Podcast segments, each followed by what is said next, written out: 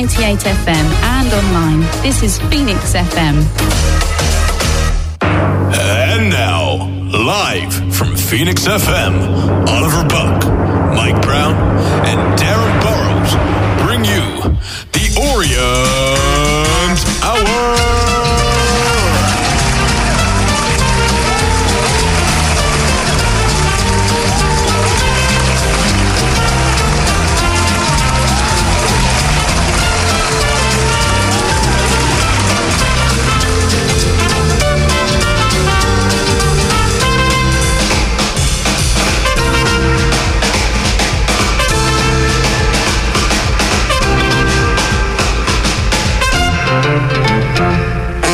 Ciao bella, ciao bella, and welcome to episode 115 of the Orient Hour. And let's keep with the Italian theme this evening because que sera, sera. Yes, whatever will be, will be. But one thing that certainly will be is the O's making their way down Wembley Way on May the 19th in the FA Trophy final. But let's crack on with tonight's show, Michael. What have you got on the panel? Uh, Ollie, mate, we're in for a treat this evening. Uh, we've all seen him in Crying Copa 90. It's the main man himself, Daniel Slawinski, making his Orient Hour debut, might I add. And of course, we've got beside him Orient's director and former CEO, Matt Porter. Lovely stuff, Mike. And uh, don't forget, guys, if you do want to pick Porter's brain, you can tweet in your questions and we'll put him to him in the later part of this show. Now, it's time for episode 115 of the Orient Hour. Let's crack on. So, gents, it's an absolute pleasure to have you in the studio this evening. How are you all doing? Yeah, we're all good. we all, thank you. We all, we all good. We all good. Um, of course, the other young man beside me here, you just heard, was uh, his Orient knowledge knows no end. Darin Burrows. Darin, yesterday's game at Telford, it was a, uh, it was a good day, wasn't it? It, it was a brilliant day. It was a brilliant. By the way, that's the thing you've ever said. Oh, any time. Give What me a the great, 20 quid what a after the great game. day. What a great day. What, where do we start? Let's get the sending off over and done with. Yeah. Was it a sending off? I don't know. In fairness, where we were standing, I couldn't get a great view of it. I think Matt, you said that we've seen Yeah, it we- back. do you know what? We, we, we were sat on halfway, and at first we were pretty outraged, to be honest. It didn't look like much because Matt was kind of stooped down. He didn't he didn't jump and, and throw an arm, but he, d- he did use his left arm. When we saw it, we, had, we were lucky enough to see it on the, on video. The analyst, our analyst, was just behind us, Joe. So we, we he did use his left arm. I think if he'd have used both arms, to be honest, he could have said to the referee he was using them to, to jump for the header. Yeah. But he was he was he was grounded, and his left arm did move. So I think on balance, I don't see as appealing it, to be honest. And then you probably started it on the more negative there, Darin. Because we scored a goal for one it. out of the way, We scored a goal get out of the way. Because the rest of it, let's be honest, it was all, I mean, they gave us a great gift, didn't they? Bless them to Well, start with. The, that- the, that goal, it was the header early back. I mean, Ma- Matt Harrold there, that- he gave Usain Bolt a run for his money. I've never seen anybody so determined to, to get a ball over the line. Since, do, you remember, do you remember the one against Southend in front of the North Terrace years ago when Kevin Nugent just turned and laughed? When Yes, their, their, their yes, defender yes. headed it over their keeper, and, and Nuge thought it was so funny. Rather than chasing it in and scoring it for his own for his own tally, he just laughed. And- and Matt, but Matt what I did the absolute opposite. yesterday. Are we yesterday. trying to sign you, after it. Usain Bolt as well? Is that another, uh, He's out of contract. He keeps Australia. failing trials everywhere else. He's not going to get one. He's got a turn of pace about him, though. To be fair, He does. Eh, eh, Did you see the goal, Dan? Did you see the uh, not the goal, the sending off? Did you get Well, it? the sending off. I mean, he does uh, have a lot of fouls that do go against him, so I just thought it'd just be another foul. To But he, he uses his body a lot. That's, Yeah, that's, that's his it, yeah. gameplay. You, you see him do it all the time. He's he quite backs physical, In, he, he can spin a player. It, it wasn't aggressive. It wasn't aggressive, but he, he, he did use his left arm in Yeah. the process uh, of going for the ball. So you can see why why the But rest. str- straight red, free grain ban. Uh, he's out. We understand for the league games, Yeah, so correct. it's not a Next carry three over. games, yeah. He can play. Matt was also telling us that he was relieved at the end to find that out. Matt, so It was, yeah, because in, in, they've, they've changed the, the, the rules of the competition a little bit in that, that what they call totting up, which is the yellow cards you get throughout the season, Yeah. they're now competition specific. Um, Oh, okay. So you'd have to get three bookings in the, in the FA Trophy Yeah, to. to, to, you get, if you get two in the trophy, then you miss the next trophy game. A little bit like in the World Cup or the European Championship. Sergio But- Ramos, wasn't it? Yeah, the red but, card. but, but red cards and mis, uh, disciplinary other sort of misconduct offences are not competition specific. So the, the- any suspension would just be the next three games. So we, we ended up uh, at that point down to 10 men. And I think that was pretty early on. It was about the 15th, 20th minute. Yeah, about 20, 25. Yeah, and, and, and then it, it was a bit of an Alamo, wasn't it? For, Yeah. for, the, for the remainder of that half. and the Yeah. ramparts. Yeah. T- Telford, Telford really kind of. They, they, pressed did, it. they did, Ollie. They come right at us. And, and as you would expect, I think the goal they got was 38 minutes. And uh, Just I, I, before I actually thought it was a half-time. good finish, in fairness. You could, you could feel it coming. Uh, where we were sitting behind Yeah, the goal, sorry, yeah. stood behind the goal. It, it looked to me a pretty decent finish. Personally, I'd be a bit disappointed if I was Dean Brill getting beat on my near post like that from a shot from range Yeah, as well. I- It's a good You have to strike, look don't at- get me wrong, but I don't know if he was you know, unsighted or whether yeah, there was maybe quite a few bodies yeah. in his way, but it, it Possibly. did come I, from a I thought. Danny had a lot of uh, power on the shot. I mean, to be honest, it, it did trigger uh, go. It trickled almost. and It, it wasn't like a hard shot. I don't think. Oh, I thought. Oh, I, yeah, I, 'cause I- yeah, I didn't see it like It, that. it It, it, didn't, it didn't fly past him. I, I mean, it wasn't like a rocket. Or, No, I thought I thought it was in the minute he left his boot. I mean, the, the other thing is the state of that penalty area that we were defending in the first half was horrific. So whether, like the got, whether it got a bobble, you know, I think if I was a goalkeeper, I'd have definitely preferred being up the other end, whether it was, the grass was that, much better. that said, it was one of the better grounds.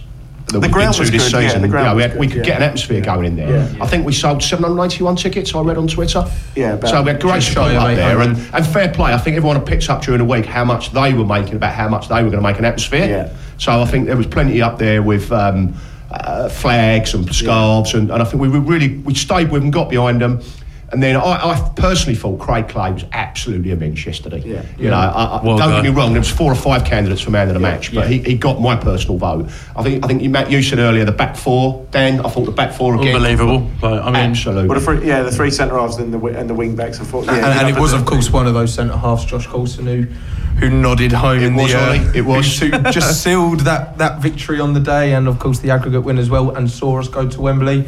It was absolute scenes in the away end, wasn't it? it's a sigh of relief more than anything. I think, obviously, uh, going in at a half time 1 1, we're all kind of like, here we go.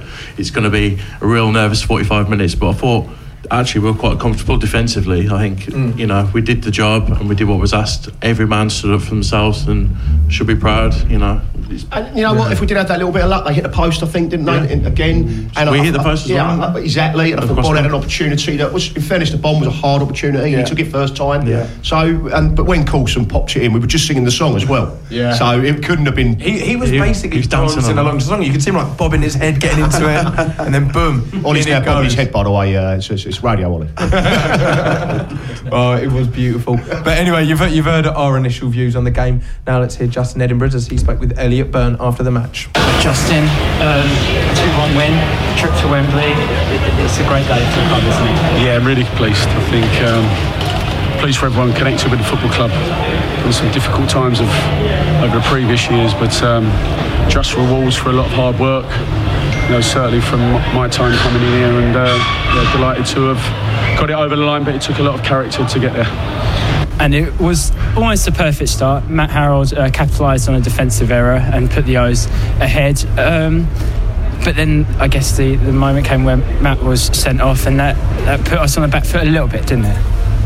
Yeah, I, I guess he took the gloss off what was a great start. You know, um, started positively, looked to control the game again, got the goal, and I, and I, and I thought we were, you know, we were very, very comfortable in the game. But you know, if how can I describe? it? I haven't seen it again, but if I look at it, I'd probably look as it being a little bit uh, coming together rather than a frailing arm. But you know, we'll have to have a look at it. But uh, you know, from then on, we, we had to find a huge amount of character, resilience, togetherness, everything this this team's built on, and uh, we have that in abundance, and, and that's what's seen us through today.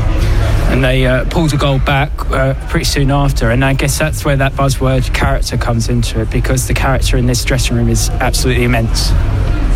Well, it certainly give them the impetus and give them uh, momentum going into half time. Uh, yeah, we, uh, we always know with, with what we have within the dressing room that we can deal with these situations, scenarios, and uh, you know, listen, you can stand and coach, but then players have got to carry out that, and they certainly done that to uh, to T today, and um, absolutely game plan, second half, did everything we asked of them. Um, you know, put their bodies on the line, and, and you know, credit to, to Telford because you know once they got that equaliser, they, they, they were relentless in their in their pursuit of the, the second. But you know, we, we needed some incredible defending, some great goalkeeping to keep our noses in in, in the tie, and, and obviously we went up and got the the late winner.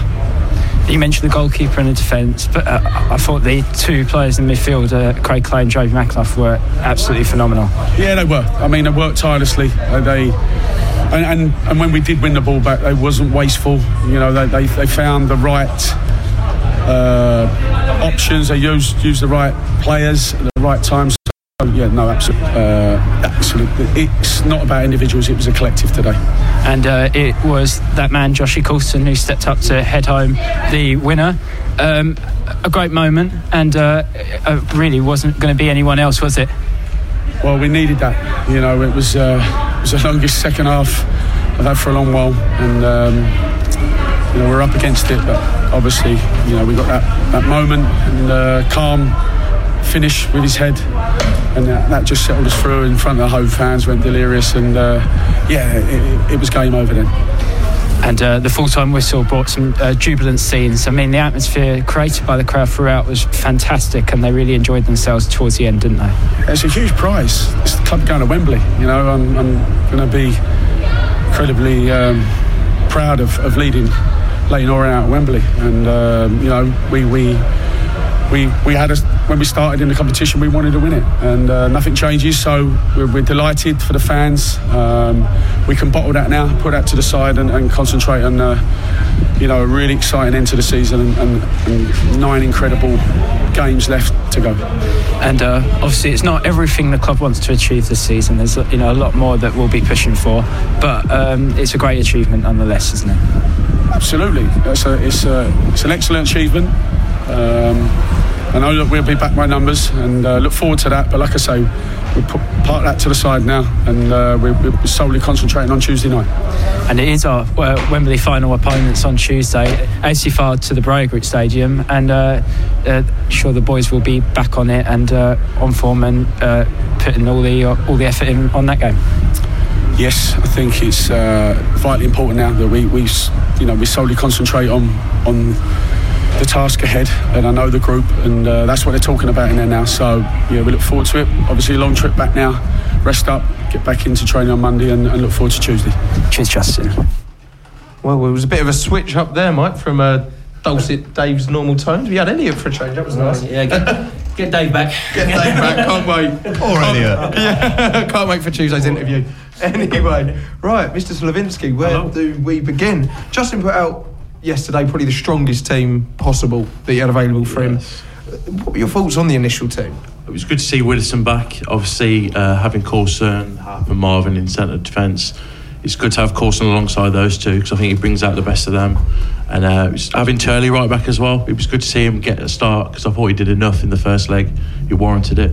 And um, obviously, with um, Josh Koroma starting as well, he, would need, he needs minutes and he might be uh, an important player in the running for the rest of the season. So it, made sense if- for the players we had available. That was a perfect lineup for me. And, Strongest as well. It was a sign that Justin was. This was, no messing around. there was well. no messing around today, was there? Or No, yesterday? he's taken it seriously, to be fair to him, hasn't he? from the start. Yeah, he's always said that he With a wanted team to win. to win. That's what he always says. A team to win the I game. mean, if you think it, it, lads like Jayden Sweeney, I think Shadrach Ogie as well, have, have had a little go. Ralph had a run out. Sotiriou, yeah, Yeah. they've had a run out, but it's never been wholesale six or seven changes, has it? It's always been a core of, of, of seven or eight. you You've know, always had seniors. Dean He's always picked a team that he thought could win the game Yeah. as well. It's- It- It's actually been a real squad effort. You Yeah. know, over the course of. But don't, um, the don't forget. Justin's won this tournament before as well, so he knows how you know he knows what that feels like, and obviously wants to, to, to do that for, for himself and the squad and the, and the players as well as you know as well And the facts speak for themselves. We've only actually conceded two goals Yeah. in the entire competition. Let's hope it stays that way. Well, If it does, there'll be some uh, happy Orient fans in Wembley on the 19th of May. Uh, but let's look at the actual the, the game itself. And there was a lot of anger coming out of the away end at, at times, looking at Telford's performance. I've got the word written down here as in inverted commas gamesmanship. It, it was a bit embarrassing, really, but it was effective. They rattled us early on, don't? Unfortunately, um, in the lower levels, uh, uh, the lower echelons of football league, you see it happen very often. Teams don't want to play football; they want to resort to gamesmanship, and you know, if they can get a decision that goes against uh, the opposition's team, then they can, you know. It can change the, the the outcome of the game, and luckily we had two legs because in the first leg they, they really tried it on as well. So. I think it's, it's, it's trying to seek a professional advantage in it. Everything's Yeah. on fine margins. If you can nick an extra five percent, if you look at what they did, I think their, at our place their physio was on six times in the first half. You know, they, they tried to stop our, our fluency. They tried to slow the game down. You know, they're obviously a physical side. the pitch was poor yesterday. I didn't look like it had had a lot of work done on it in the, in No. the previous week. But then again, right, when we play Premier League teams in the in, the, in cup competitions, we don't prepare a carpet for them either. You know, so you, you, you can't sort of be holier than thou about it. Yeah, Everybody true. does it at Yeah. every level to, to try to level things out when you are at a disadvantage because of your status. You know, so. I don't blame them for what they did. I think, you know, in the same way they shouldn't blame us for taking 25 seconds over a goal kick when we've got 10 men. You know, Yeah. you, you do these things, and mm-hmm. it's all very well saying, oh, it's an outrageous, this, that. Actually, do you know what? It's not, it's the game. It's Yeah. the game. Yeah. It's about doing what is needed to do within the laws of the game, doing what is necessary to win the game. But, but there were some instances in yesterday's game, and you might disagree with me on this, you boys, but I think there was blatant cheating going on, possibly. I think but they were going do- down clutching their faces when, when, when Joe Wilson was jockeying a man out, and they go down clutching his face. It's, it's, It's not good to see. Every club's doing it, Ollie. Every team's doing it at that level. And, Or- and Orient didn't do it last season. They didn't. But they caught on this season. Yeah. And that, that's what Edinburgh, one of the many, many things he's brought to us. I, I thought there was a particularly poor decision by the ref, the foul on Clay. Mm. The guy went through the back of him. Mm. And, and what I think we all want as fans, and we're all fans, is consistency. That's it, yeah. Yeah. And, and that, for me, he, he didn't have that consistency. Yeah, it's a funny one, isn't it? What what I don't understand at, uh, at this level is the lack of uh, what they call like national list referees what the, from the professional game game board. So yesterday, there's no Premier League or Championship matches. So there's best part of 50 referees or whatever sat at home twiddling their thumbs yesterday. Now, what, what Great opportunity what, for what, them, why yeah. have, you know? Okay, now I, I get that you have to promote you know young officials and you have to keep things coming through, but in a match of that magnitude at this level, which is you know second only to a promotion deciding game really for, for non-league clubs. Why haven't we been given uh, a match official from the football league yesterday? Well, I think he was. He actually He was was- a but, but league it was, referee. it- yeah, okay, an experienced Yeah, football league yeah. referee. You know, Yeah. when you're given a, a very junior referee. Yes. you It know, could have so- been worse. We could have had Trevor Kettle. Is he still going? No, I love Trevor. No, but, but Matt, as a as a, a director of the club, and obviously it's such a results based game, do you sometimes find yourself getting really worked up with the referees? Like th- their decisions are. Yeah, you do. Yeah, I mean, we were annoyed about the red card yesterday, and then when we saw the video, we were a little less annoyed. You know, it's it's. Um, you, you do, of course, you get you get worked up about the referee because you don't watch the game as a director; you watch it as a fan. You know, the only time you watch it as a director is when you're on the verge of going up or down, and you're thinking about consequences that for, for the club as a whole. But on a match by match basis, you watch it as a fan, and you go through the same emotions as you do if you stood on the terrace or mm. sat in the director's box. Nothing changes there. I must say, you get a slightly better view from the halfway line, but apart from that, it's no different. You know. You, you were there yesterday with Yeah. Nigel Travis, Yeah, I believe. yeah, yeah, yeah. Um, he, he flew in for the day. Yeah, was it? Nigel just flew in for the game. He brought his he brought his son, um, his son from America, and, and Dave, his other son, who's on the board, came with his son as well. So it was a yeah, four of them, four of them there. It was a glamour tie. Yeah, it was it was a good turnout yesterday. and then we've spoken kind of briefly already about the uh, the ins and outs of the games, the goals, the red cards. Um, it, it was a tense away end, Darin and and, and Slaw, Daniel. You were in there with us. It, was a we could feel Telford really coming for us, oh, especially I'm sure- after Matt sure Harrold got sent off. agree with me. You know, we we we were tense, we were, but we, I think we carried on only trying to get behind the boys. I, I- Yeah. I think we, we tried to You make could, you could hear the away voices- fans. You yeah, could hear the away fans, and, and the, the, they, you were out singing the home fans. And what was telling for me was it was the 94th minute with the first the first uh, Wembley. the 90 We're all waiting. In the past, when we've done all right in co- competitions, JPT or whatever, or Mate, there was a guy in front of me who uh, started in about the 88th. Right. And we all went, no, Shut- shut him no. Yeah, yeah, yeah, yeah. You could tell there was that level of tension because, of course, none of us would have wanted. You know, you don't, you don't want to go extra time because you don't want the lads knackered for Tuesday or whatever. And then, of course, you don't want to go to penalties because we know what might happen. So um, you could te- you could sense the tension. But then again, um, I think once Josh had scored, then then that did lift a little I'll, bit. I'll be honest, I was calm. Probably, I was probably more nervous at Barrow. Remember they pulled it back Oh, to three Barrow, two, yeah. and Yeah. th- that was yesterday's game. I, for some reason, I just knew. well, Barrow are a much better team than Telford. Yeah, aren't they? yeah. Let's be honest. And you know, also- we, we were a better team Yeah. over the 180 Yeah. minutes. Our defence is a massive strength. Mm. Yes. It, it really is. And, and that is, is uh, I was confident for that reason, a little bit more than I would have probably Yeah. ever been before Yeah. in any other defence. Yeah, I agree. I mean, you look at that blend of experience and youth. You know, Coulson and Turley, more a little bit more senior than Ekpiteta and Happe, but Marvin and Dan play like they've got 400 games. between Yeah, I mean, them. I was, Exactly, I yeah. was so just about, composed. to, I a was just about to say, Happe gets praised week in, week out on this show. We've been doing it for about eight weeks now, and I think we've dedicated five minutes to every week. He's like a young Franz Beckenbauer, and he's Stan. He's a ball playing centre half, and it's good to have a left sided um, next to a right sided as well. So for me, he's got a lot, a lot of potential, and it's just showing now. He's, he's had to really wait for his chance, and he's been and he's taking it with both hands. The, the mark of it know. is when do you ever see any of them diving in? No. You don't Yeah. see it because you don't need to because their position is good enough. They've got pace. They've got physical presence. Do you know what I mean? Yeah, no, I do, I do, and it's, it's, you feel safe with him at the back, don't you? And especially with Dean Brill on goal, he's got that certain air of just just safety. I agree with Dan, agree with Matt. I think the balance with a left and a right, I agree with Dan on that. I agree with Matt on the experience and less experience. You've got the legs Yeah. and you've got the brains. And that's what a good good defence is built on. So, yeah, for me, I was more confident, guys, that we could see it through. Having said that, there was that clock over to the right, Dan. I don't know we, we, you know, about you. but- Scoreboard. We, we, were, we were celebrating every 50 seconds, I think it was. Every, every, 20 every, minute countdown, wasn't it? well, it, it, it jumped up every three seconds, didn't it? Yeah, Quite it was. That's right. That's Yeah, right. it For three seconds, and uh, so we, we were watching it c- clutch sort of come out down three seconds at a time, and we're just thinking, come on, just. Um, but you just kind of got more confident, didn't you? yeah. Yeah, it was. There was. Ne- it was never really. Although they had a lot of possession, you know, they didn't get into our penalty area too often. They didn't have a huge amount of quality. Let's be honest. You know, they had a lot of determination, Telford, Yeah. but they, they weren't the best team we're going to play this season. Uh, and Matt, you did say that you were glad it didn't go to extra time because obviously having tired legs, Yeah. we've got a mad running coming up in the league now, Tuesday, Saturday. Um, but but yesterday, Dan, the boys battled, and, and I'd say that I put emphasis on that word. They battled for 70 minutes with being a man down. Just characters, it, innit? it, it could have a knock-on effect though, potentially. Well, if you look, Fylde have had to play as well. So, in the sense that they've got a long journey down, it's going to be playing to our hands. I've got to come to our patch, and you know, we- we're not afraid of anyone in this league. You've seen it this season. If we play well, we can turn most teams over. So we have to have that confidence, and I think winning.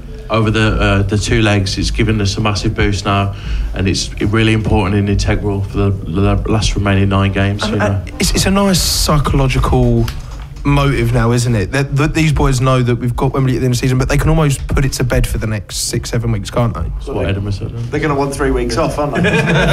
Finish last week of April, a few days off, and then come back and prepare for Wembley. Why And not? then Vegas after Wembley match, you know? I think, I think someone tweeted earlier it would be ideal if we can get the job done, win the league, go to Wembley with Fylde actually winning the playoffs. Mm. yeah, that right. would be quite a nice Yeah, scenario. yeah, wouldn't yeah, yeah, but- and yeah. we'd all take that. It's a, it'll be a free pass for both teams, essentially, wouldn't it? You'd be disappointed Yeah. if you lost come out of that game, but it wouldn't be You're both up. No. the end of the se- you know, the end of the world with it. You know, it'll be just a fantastic day out. And either way, I'll be looking forward to it, regardless. and and looking at Fylde and the likes of the other teams around us, Solihull Moors, Wrexham, mm. the news filtered through in the stands. I don't know if it was filtering through to you as well, Matt. Yeah. It was it was a perfect day yesterday. It was a perfect day. Solihull lost, Wrexham lost. If. Mike had bought the drinks, it would have been. he does. He, It's tight. I'll, I'm joking. I'll be I'm angry, joking. so- he, he bought me a bottle of water today, so that'll, that'll do. It was me, actually. but it, it, it wasn't. A, it was a perfect day. I, I tweeted out if Dom Perignon did Saturdays because it was just. It was. It couldn't have gone better, could it? No, I mean to be honest, looking at that league table, that was you know that was sensational to see that. You know, if we, we'd have known two weeks ago, we'd have had Wembley and still been top with nine games to play, where, where others have got six and seven. You know, I think you, you mentioned um, Matt Roper did a tweet about something else, but he, he's done a tweet which is quite interesting about what results The points other, all that, other yeah. teams can get. If we get six wins and, and three defeats, Yeah. which is quite generous to say we're going to lose three out of nine of our last of, of our last nine games. If we get six wins, eighteen points takes us to ninety-one. What the other four need to do to catch us is very very difficult. I think two of them can't afford a defeat, one of them can't catch us, and one of them only on goal difference or something Yeah, like that. you know, exactly, yeah. Matt, don't don't show that tweet to the players, though. Yeah. No, one- believe me, they all know. They all know. You know that, that dress, that, that that league table was being passed around the dressing room after, and for them, you could tell that was important. Do you know what? You, you know, you- you're fortunate enough you get to be able to go in the dressing room and see the players after the game, right? So you go in and say well done and everything like that. They were obviously over the moon, but it wasn't uncontrollable ecstasy. Do you know what I mean? It was a sense of job done. Now It's let's only go the on. Did anyone see the Fylde reaction? Did Yeah, anyone see their reaction? Yeah, they it's- tweeted out Fylde their official club, uh, and they were doing a lot of celebrating this. Yeah. And, and, and a fa- no, a fair play. I'm not knocking Yeah, them for yeah, that yeah. at all. But it's only- it's only a semi-final. Very interesting to hear your take on it, Matt. When you're saying so, there wasn't any sort of. Uh, For me, it was no. It was very obviously they were completely delighted, Yeah. but it was very controlled, and it was very much a sense of this Now- isn't the job done. This is the next step on the of the job. You know. And rightly so. It, it is only the semi-final. But The hardest part's probably getting to Wembley in the first place. Yeah. Giving yourself a chance to actually lift the trophy. Yeah. You know, it's now go out there, boys. And then the job. th- their their celebrations at the end on the pitch with the away fans were, were enjoyable. My head was in pain. I, I had a pierce, had a piercing headache just because I was all over the place. But, but you, you saw Ross Embleton going absolutely potty with the away fans as well. You, you saw the videos that the clubs put out. This means so much to them, doesn't it? As well. This means so much to them, doesn't it? It means so much to us. To, yeah, to us. everyone. It's like after what we've been through, and you know, this this you stick by your team, and this is your reward. You know, it's a day out of Wembley, and not many teams get to do that. It's also, we've, we've never won a senior cup competition. And most clubs haven't, to be honest, because there aren't that many of them. But, you know, what an opportunity to, to, to go and do that now, you know? I agree, mate. I mean, I, I- for, for me, I get to celebrate my 50th year this year, and I can, if I can see the club that I love so much at Wembley you know, in a final, that's great, and, and that means a lot to the. I know it means a lot to the younger guys, Ollie, and Yeah. you know Dan, and, and but uh, when you get to uh, the tender age of I've got 50, and you've had 40 years of not winning much, it, it does add that that little bit bit special. Just seeing your team Yeah, it- it celebrating really does, under the arch, it will yeah, be emotional. it- it's you know we're going to Wembley, boys. Brilliant. I'm looking forward to the day out. We can all go together. Um, right, Matt. You're paying for the petrol. it's right. It's only Get the gonna tubes cheaper.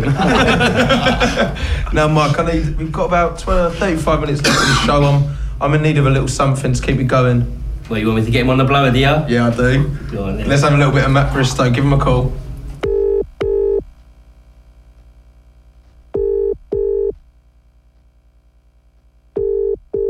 Hello? Matt, it's time for your stats of the week. You got them ready? Of course I have. Crack on, fella. Stat number one. Orange win at Telford made it seven wins in a row and five consecutive away victories for the first time since September 2013. Stat number two. Matt Harrold set Orient on their way yesterday before seeing red, becoming the first player to score and be sent off in an Orient game since Harry Kane back in 2011 in a 2-2 draw at Huddersfield. Stat number three. Orient played over an hour with 10 men, clinching the victory with 13 minutes to go.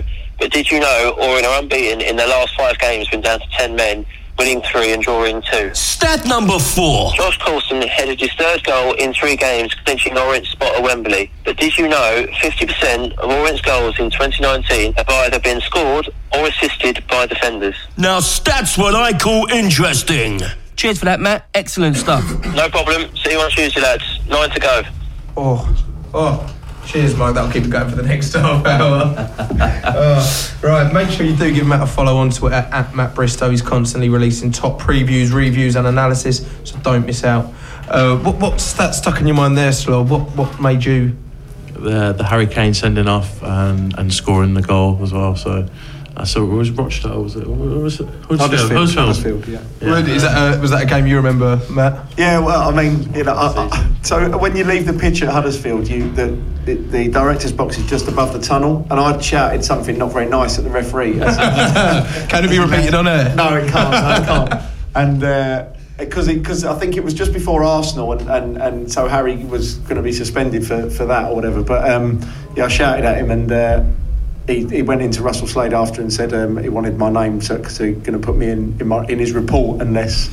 The I went book. and apologised, so I went on the naughty step and went down to the referee's room. Sorry, ref, I'm very sorry. Not my finest hour. Anyway, anyway, let's turn our attention now to to the other Matt in our lives. And this one doesn't need as much of a plug. We've heard from him a lot tonight already. Matt Porter, uh, thank you for joining us, Matt. Very Um, welcome. We're here to pick your brain now. Hear a little bit about you as you're a club director. You're a club director, ex CEO. Yeah. Um, and, and don't forget, guys, you can still get in your questions on Twitter at or the Orient Hour.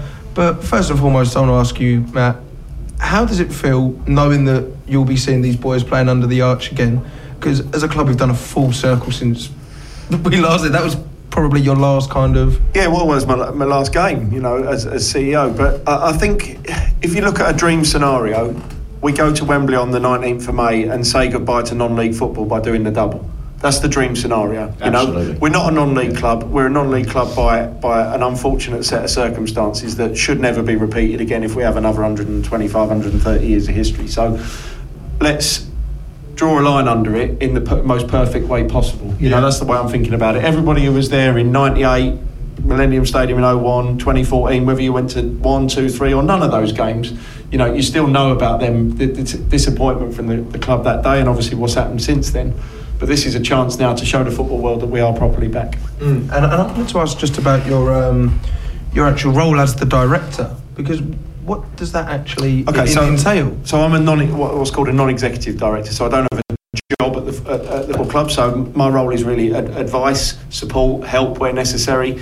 You know, so I, there's obviously I've, I've got quite a lot of history with the club from you know working there from 2001 to 2014. So um, and being a fan for you know 15 years before that or whatever. So you know, there's different aspects of the club that I can that I can get involved with. I mean, you know, I'm still quite involved with stuff to do with the academy, stuff on the commercial side, the media side. You know, just just to, to help and advise as, as and where is needed. But you know, Danny obviously runs it on a day-to-day basis and does a fantastic job. So it's not operational stuff. I'm not making decisions to do with you know ticketing or stewarding or anything like that, like I used to.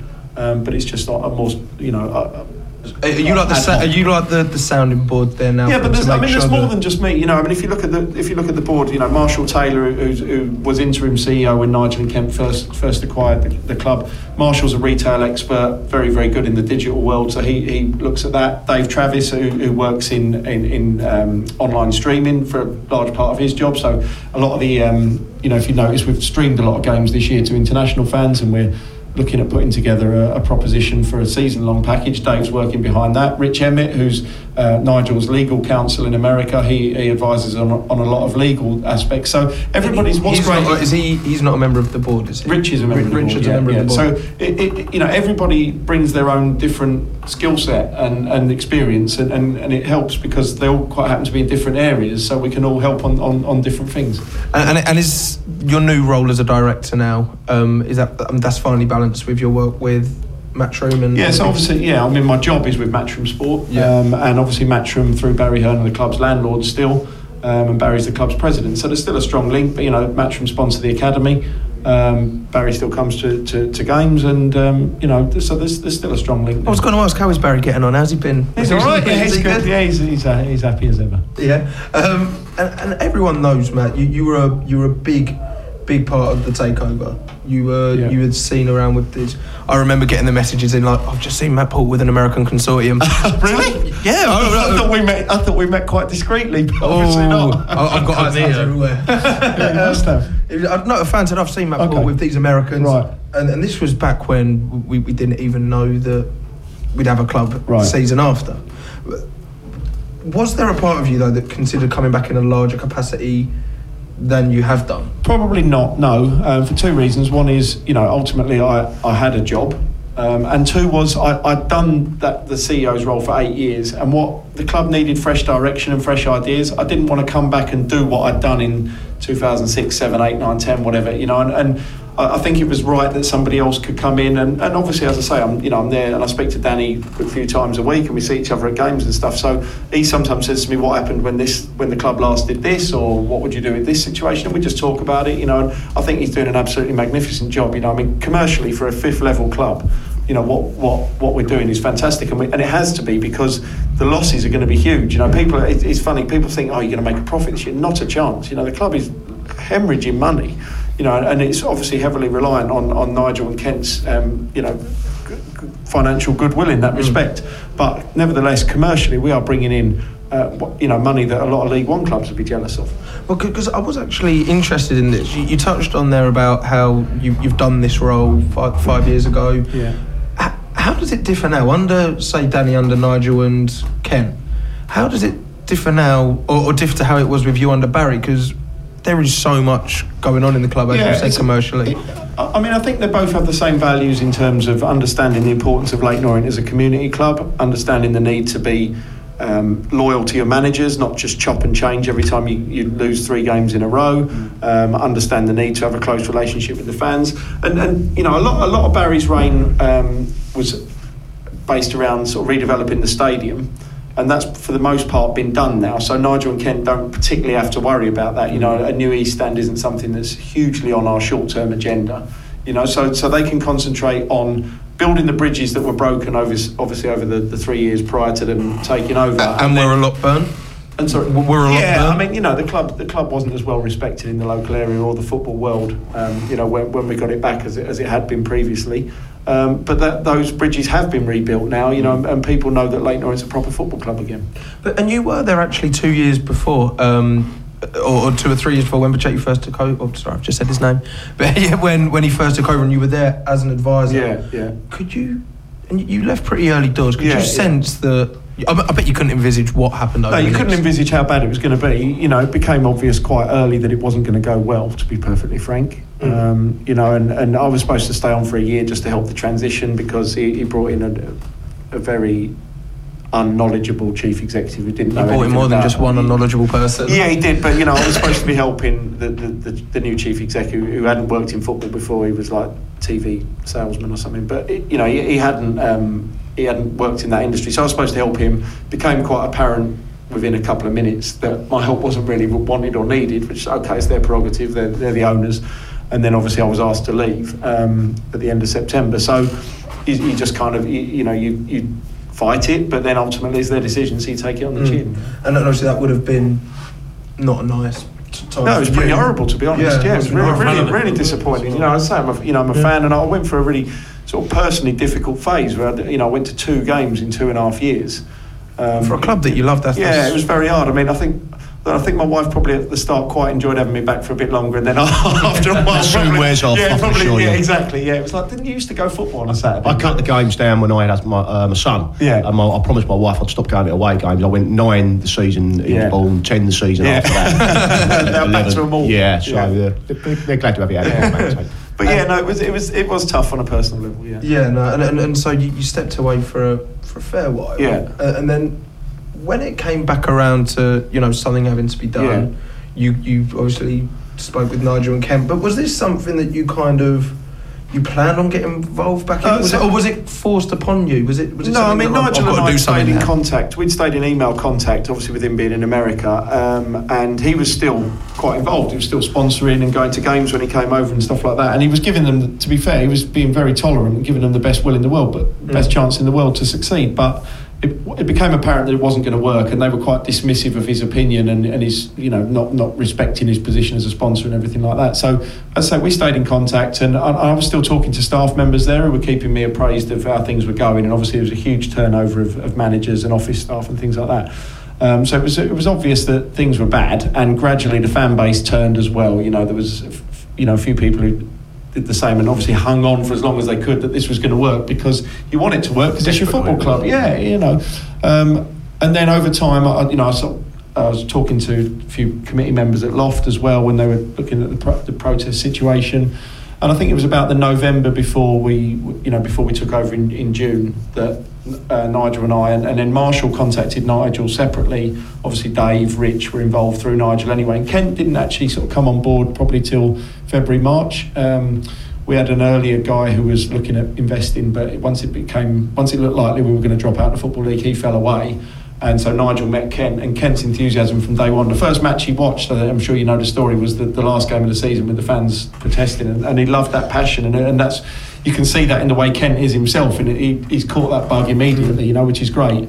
And then it was basically sort of we, we lined up Martin for the, the, the director of football position, and and, And, and can I just say, jump in there? What an unbelievable job he's, he's Yeah, done. It's, it's like he's been playing a game of Yeah, career mode yeah. on FIFA, Yeah, and he's yeah, put yeah. together this this squad now. It, it must be great to work It's- with him again. Being It's brilliant seeing Would have known Martin him. back at his best, you know, because obviously he had some dark times himself, you know, but he, he loves Leyton Orient and, and he's done a great job putting together a squad with help from people like Steve Foster, the chief scout, obviously Danny and Ross, the coaches. Justin's had his own input as well now, but essentially, the, the you know, the vast majority of the players that are there are there because Martin brought them to the football club, Mm. and you know, the, as you, we can see how good they are because of the results they're getting week in, week out. But it's, it's really good, and that the you know the whole the whole football side of it is in is in his safe hands, you know. And let's rewind, put a line under that takeover uh, and that FB era. Let's go right back to, to the, the beginning. I'm not. I, I don't know. I don't know if many. What, 1881? Oh, I can't- I'm going to struggle with that. See the grey hairs, I, I, I was around. No, no. Back to the very first days with you and you and you started at Matchroom Sport, was it? Alongside Barry. How did you Well, I- first get involved? Yeah, no, I mean, I was working. I was I was reporting on the club for local media, uh, local newspapers, radio, stuff like that, from about 1997. Um, I started working at the club full time in 2001 when they needed a full time press. They'd never had a full time press officer before, and if you remember, all the football league websites became sort of uh, generically branded when they had a central commercial deal with the football league. So every club had to employ somebody full time. Um, just To write do the articles. To- yeah, to write the articles. It was back pre social media days. You know, it was something adventurous was a, was an audio interview with the manager. You know, that was how, how the technology was back then. So I started doing that in 2001. And just got good friends with Barry there, was it? Yeah, I suppose you know. Yeah, must have done really. now, we've, we've rewound. Let's fast forward a little bit. Let's fast forward to this season. Okay. how, um, as a director, as someone so involved in the club, how important is it for us to have a successful end to the season as a club? yeah, the, the promotion to the football league means a, a huge turnaround in the club's finances. You know, in terms of in terms of income. Um, in, in the National League, you get a share of the, the, the central commercial money, and it's about eighty thousand pounds a year. In League Two, that, that's about one point two million pounds a year. So you add that to the increased attendances that you will get, and the increased hospitality revenue, the increased commercial revenue. You know, if you're on BT as a home club, you get six thousand pound. As an away club, you get two. I think if you're, you know, And that's- that's pennies really It's, it's, it's, well, it's less, it's less less money than you lose by fans not coming. Uh, you know, for, for coming through the gate. So, you know, the, the whole financial outlook. I'm not saying that we're going to start making a profit or even breaking even, but we will.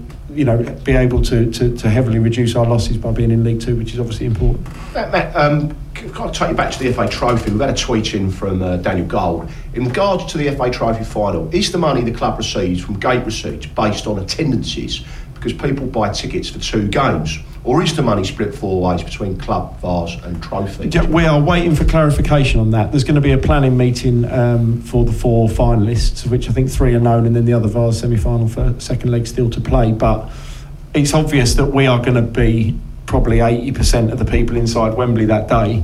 And we were actually, and we were talking about it uh, after the game yesterday. Do we do we get share of just our money? Do we get share of it? Or do we have to share our money with the other finalists? We don't know. The prize money is sixty thousand pounds if you win the trophy, thirty thousand pounds if you if you lose in the final. So there's that that we know.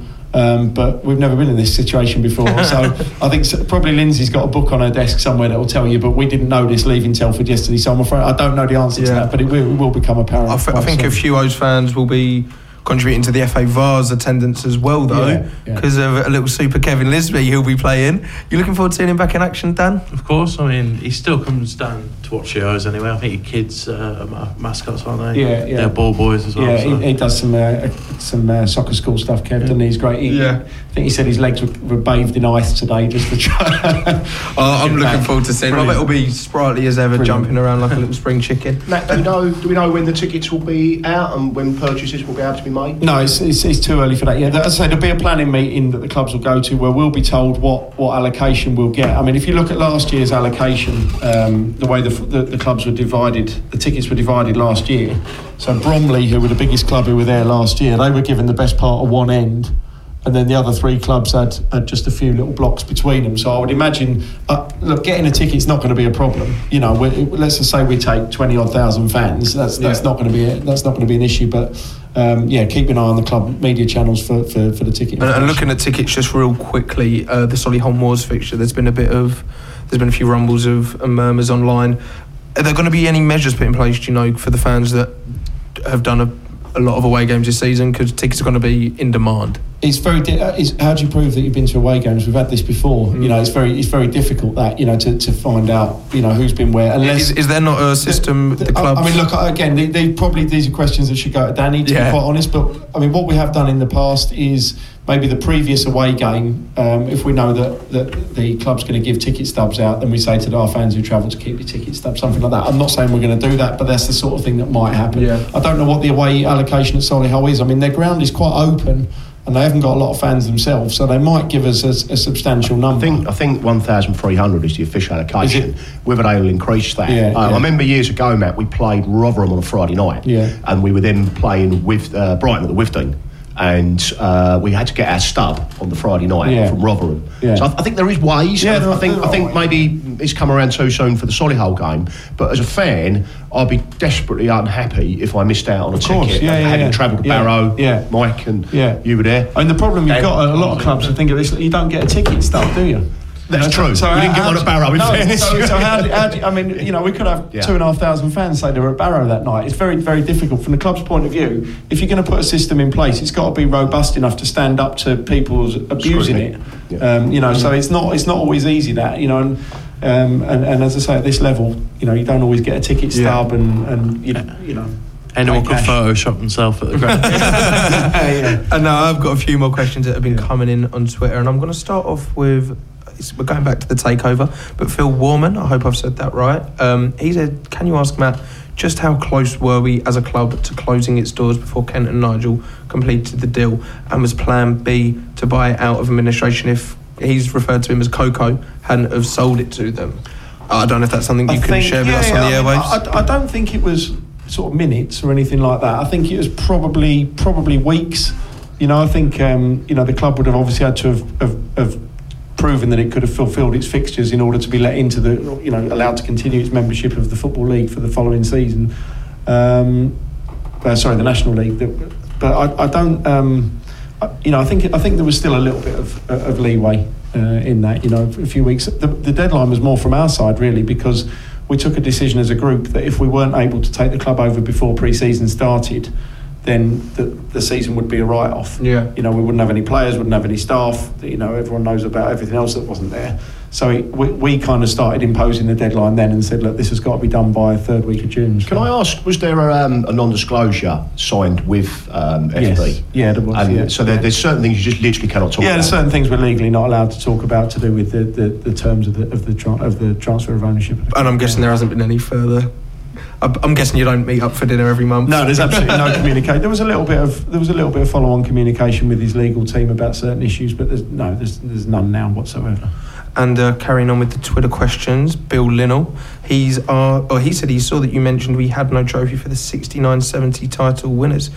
Could we get a replica Yeah, I thought that was a really. I saw that tweet. I thought a couple of people tweeted about that. I thought that was a really good idea. Um, you know, we did the same. I think with a lot of funding from the supporters club for the 55, 56 um, Division Three South. Um, title winning shield so it'd be, it would be nice to get a replica of that 69-70 trophy I suppose we need a really good photo of it so if anybody's got one then if they could tweet us that Yeah, you know, no, then, then that'd be a good starting point Or if anyone I've knows got, how to I've make got a one. picture at home. yeah, uh, so I'll yeah. get it to you. yeah get it over to us You've got to tweet yeah. it in there and tweet it in, and we'll uh, pass it on. to You know me and technology on the um, uh, coming up now with Lord Griff 90. Oh, no, that's the same question. Uh, Sharky Istone. Got some strange names for you tonight, Matt. That's Um, he said, and it's a bit more of a silly one this, he said, can season ticket holders get discounts on any sort of heart monitors from fellow O sponsors as the running is making the ticker beat a bit?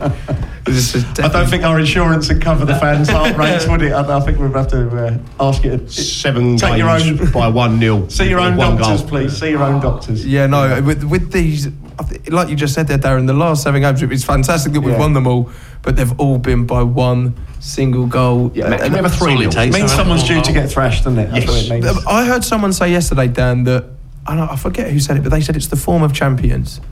They said it's the former champion. Did they say? Would you agree with that, or do you want to see take the a one 0 star? win every single day of the week. If it happens, it happens. off an own goal? You, know, take it. Football is about mar- margins, isn't it? And if you score a goal, it's a winning. It's enough to see you over the line. That's, that's all that matters. Yeah. Especially at this stage of the season, win by any means necessary. and with the strength of defence that we have as well. You know, we, how many times do you think we're going to concede three goals a game? Yeah. Even two. Not that many at all, are we? So, you know, we, we, Well, touch wood anyway. we're not needing to score fours and I think, fives I to think win we've games. conceded three once There you go. Yeah. this season. Salford at Salford. home. Salford at home, yeah. Who were very, very good that, On that day. Very, very Two set piece goals, Yeah. though, wasn't but it? they've completely tailed off now, Yeah. haven't they? They drew nil nil at Barnet, Ollie, uh, yesterday. As I say, that, that was a result that went our way, as the other two, as we all know, Mm. went our way as well. So, yeah, I, I, I think for personally, Tuesday night's massive, let's face it. Yeah. We go into that game. Still got a few injuries, Matt, from what you were Yeah, I think so. Yeah, you know, obviously Jay Simpson wasn't involved. James Dayton's been training again. So it's, it's funny how it's worked out because it, I think it's harsh only having five subs. If you want to name seven, you should be allowed to name seven. It's daft to have to leave players out. But for most games this season, we've had three or four players unavailable. So it, it, they kind of swap, don't they? You know, like Matt Harrold might be out for a couple of games now through suspension, but Jay Simpson might come back again. You know, Jordan Maguire Drew's out injured as James Dayton comes back. You know, and Josh so Charlie wasn't in the squad. I Yeah, think yesterday. He was exactly, Charlie. No, he was. He was in the squad. What am I talking about? Charlie. Charlie, Charlie, was on the He bench, came on wasn't he? the But bench. you've got, you know, you've got Alex Lawless obviously as well, who's not been involved lately. So there, there, there are, you know, there's Yeah. always a couple of spare players, but it's not like we've had six or seven left out because Mm. the, the injuries and suspensions you're going to get from having a 55 game season is, Yeah. is going to tell. And before we wrap up with you, Matt, um, there's there's one last thing that I'm interested in, and, and obviously being ex CEO um, and now director of the club, does that chief exec role carry a, a certain pressure considering you're you're running the company and the thing that so many people passionately adore? Is there, is there like a a pressure attached Yeah, you to do that? feel some element of responsibility, well, a huge element of responsibility, to be honest with you. First and foremost, you feel it to your staff, and by the staff, I mean everyone from the you know from the football side to the office to the match day staff, because ultimately the people whose livelihoods you're responsible for through the decisions you make and the results that you get. And by results, I don't just mean on the pitch; I mean everything that happens off the pitch as well. I remember. I remember standing there at Bradford. We went to Bradford a few years ago, Darin. You remember this, and we pretty much needed to win to stay up at remember. Valley Parade. And I honestly remember standing there thinking, if we lose today, probably going to have to make two people redundant next week. Which two is that going to be? You know, and then the sort of decisions. You know, you got That's that you know, it's- that- yeah. that- but that's, that's that comes with the territory. You want to sit in that in that sort of you know position. You have to make them sort of decisions. And conversely, you think, well, if we go up, that's great. I've got a bit more money to bring a couple more people in, give, or give someone a pay rise, or you know, other opportunities. So it's, it's obviously swings and roundabouts, but you have a huge responsibility to them. And then you look, you see the passion that comes from the terraces, and and you know, people like yourself who. Um, like yourself, I mean myself as well, like who were born like that, you know, with with the, with the love for Leyton Orient, and you know that how the rest of their weekend or their next week goes depends on what sort of day they have when they come Yeah. to visit you. So is it, you know, is the stadium a nice place to come to? Is the team going to play well? Is the food all right? You know, every, everything that goes around it. You know, so yeah, you, that responsibility is is, just- is good, but it's something you thrive on. Yeah. Just for all our listeners to tell you, I know Matt's a proper fan, and we all know that anyway. But I remember seeing Matt at games at Blackpool on a Tuesday night when Yeah. the nineties, the decade Yeah, yeah. where we couldn't buy and win yeah, away. Yeah, yeah. Oh, uh, it's, it's a shame we don't have a camera in the studio because Matt Sars just sparkled there. They really lit I was. I was talking to Martin yesterday about players like Danny Chapman and stuff like that from the from that three year run. Do you remember? Danny Chapman, I remember being uh, Frank Woolf invited me along to. Um, I've done a little bit of sponsorship for the club at the Yeah. time, and uh, Frank invited me along, and he invited three players. Danny was one of them, and Danny, um, not the brightest. if I'm- Yeah. If I'm brutally honest. And I remember him saying to me, um, "Did you go to Rochdale Way?" And uh, I went, "Yeah, yeah, I went to Rochdale Way." He goes, "Did you go to all the away games?" I said, "Yeah, I go all the away games." He goes, "Did you go to Blackpool?" Yeah, I went to Blackpool. Did you go? I said, "Danny, I go to them all." I remember him scored. What we were talking about was Danny scored the winning goal at Scarborough on a Tuesday night from about 45 yards. All he basically did was smack the ball forward, and it just got caught in the wind and went went in. And it was sort of like 94th minute. And when, when you're away at somewhere like Scarborough on a Tuesday night, and I'm going to assume the weather was was bad, and it was a, obviously a long way home. You cannot buy feelings like that, can you? Mm. You just, mm. you know, when, when there's only, you know, when there's only maybe a hundred or whatever of you there, and you, you've all given that time to travel and uh, you know and you've gone somewhere that's not particularly welcoming blah blah blah and you win in the last minute I mean Plymouth always is a sticks stunner. in my there you go yeah yeah yeah Three The- two the- Plymouth. Valentine's Yeah. Day. Barrow. Barrow, Barrow this season, Mike. yeah, Barrow. I mean, look at that. Unbelievable. Yeah. I I'm so pleased for fans like on Yeah. days like that. You know, and listen, it's not all about the people who do go. There's a lot of people who can't go for various reasons that are perfectly legitimate, and those people have as much love for Leyton Orient as the people who do go. But Absolutely. You have to look at the people who, who, who can, you know, fortunate enough or unfortunate enough on occasion to be able to go.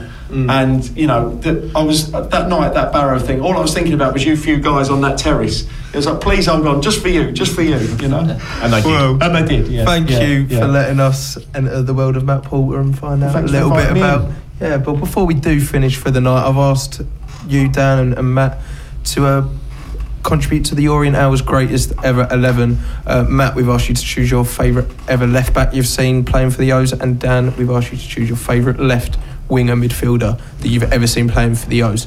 So uh, let's start off with Matt. Who have you chosen to fill in that Well, number I three don't, think. I don't think I'll surprise many people. It's got to be Matt Lockwood for Has me. to be. You know, I mean, from from the sort of late nineties through till you know whenever, best part of a decade. You know, Matt, what was he, four hundred odd games or whatever, and, and forty odd goals, penalties, free kicks. You Who know, did he score the hat trick against? Uh, Gillingham. Gillingham. Gillingham, Yeah. about 15 minutes to go, 3 0 Yeah, down. I mean, 3-0 you know, as a left back, he, he was absolutely everything you'd want on Mm. it. You know. There, there was a lot of links actually before the takeover. There was links about, and even after the takeover, actually about um, Lockwood coming back as a coach. Yeah, I mean, I What think- do you know what he's up to at the moment? He, he, he, he did live up in Dundee, uh, or in Edinburgh. Sorry, when he went- when he because he finished his career up in Scotland and he lived up in Edinburgh. He's doing bits for BBC London. I know that. Um, he runs a, a, a golf travel. He's an excellent golfer, Matt. Really good, like, off scratch, and and um, he runs a golf travel company um, for people to go and, to play golf in Scotland. Uh, I don't know what else He apart was from doing that. stuff in the casinos, wasn't he? As well? He was. He was working for William Hill for a while, yeah, but they- not anymore. Um, but yeah, great guy, Matt. Really Yeah. good guy. Yeah. And and Dan, who have you? For me, to uh, left my short, short time of watching Orient, uh, Dean Cox for me. Guy uh, epitomises everything you want to see on the pitch. Wears his heart on his sleeve. Great, great right foot.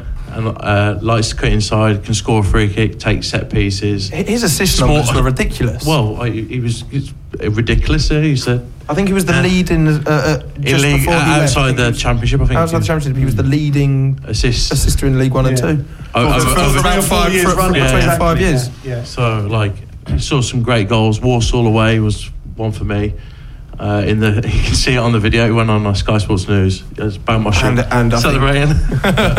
and obviously that the goals are in the in the playoff semi-finals and, and at Wembley. He shared a tear in there as well. Yeah. Yeah, he loved it, Cox. And even today, you saw he tweeted that you know how pleased he was for everyone at the club. He's, I think he's someone who, you know, it was very unfortunate the way his time with us ended, but everybody will only have positive memories of his time Yeah. with us, won't they? Oh, love, love that man, love that man. So Matty Lockwood slips in at left back and Dean Cox in left midfield, and uh, it's a pretty decent team shaping up. Make sure you do check out the graphic that goes out on our Twitter account.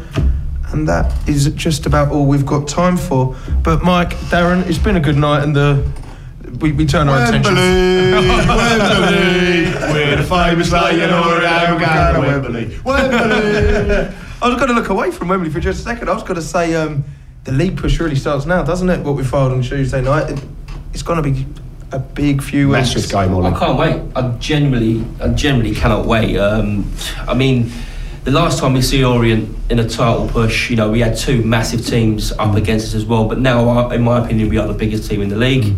Let's, let's go and do it. Let's enjoy ourselves, ride the wave, win the league, win the double.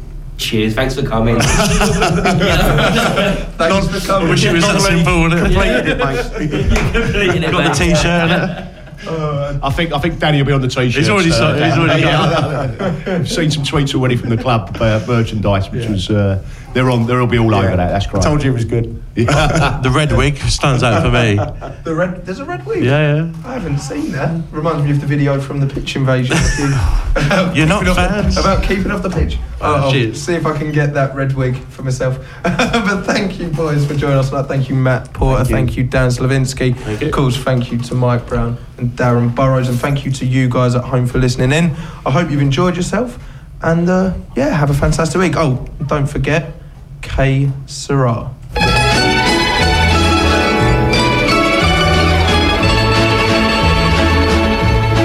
When I was just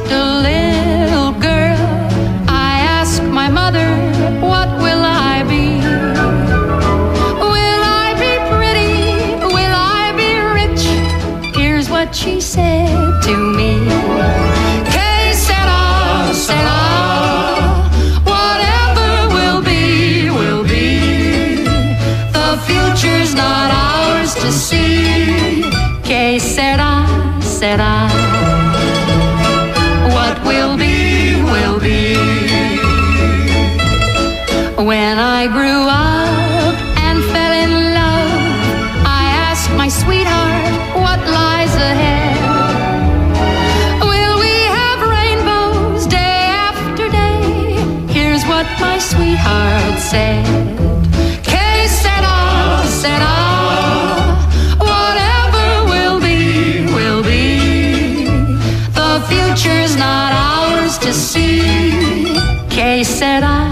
sera.